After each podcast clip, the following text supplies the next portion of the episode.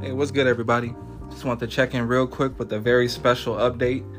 So, the Who Asked You podcast will be rebranded as the Check Your Sources podcast with me and my guy Marcel. We're very excited to get things going. We've been planning this for a long time.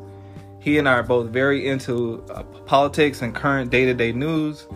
So, this podcast will be focused on current events, going over things from the uh, political side of things, and giving our opinions and thoughts on a whole range of topics. I mean, you know, the last four years have given us a lot of material to discuss, and I'm pretty sure it's not going to get quiet anytime soon. So please stay tuned. If you've already been subscribed, thank you very much. You don't have to do anything, the podcast will be rebranded. And otherwise, please share, like, comment, and subscribe on all social media that you see the Check Your Sources podcast. Thank you very much.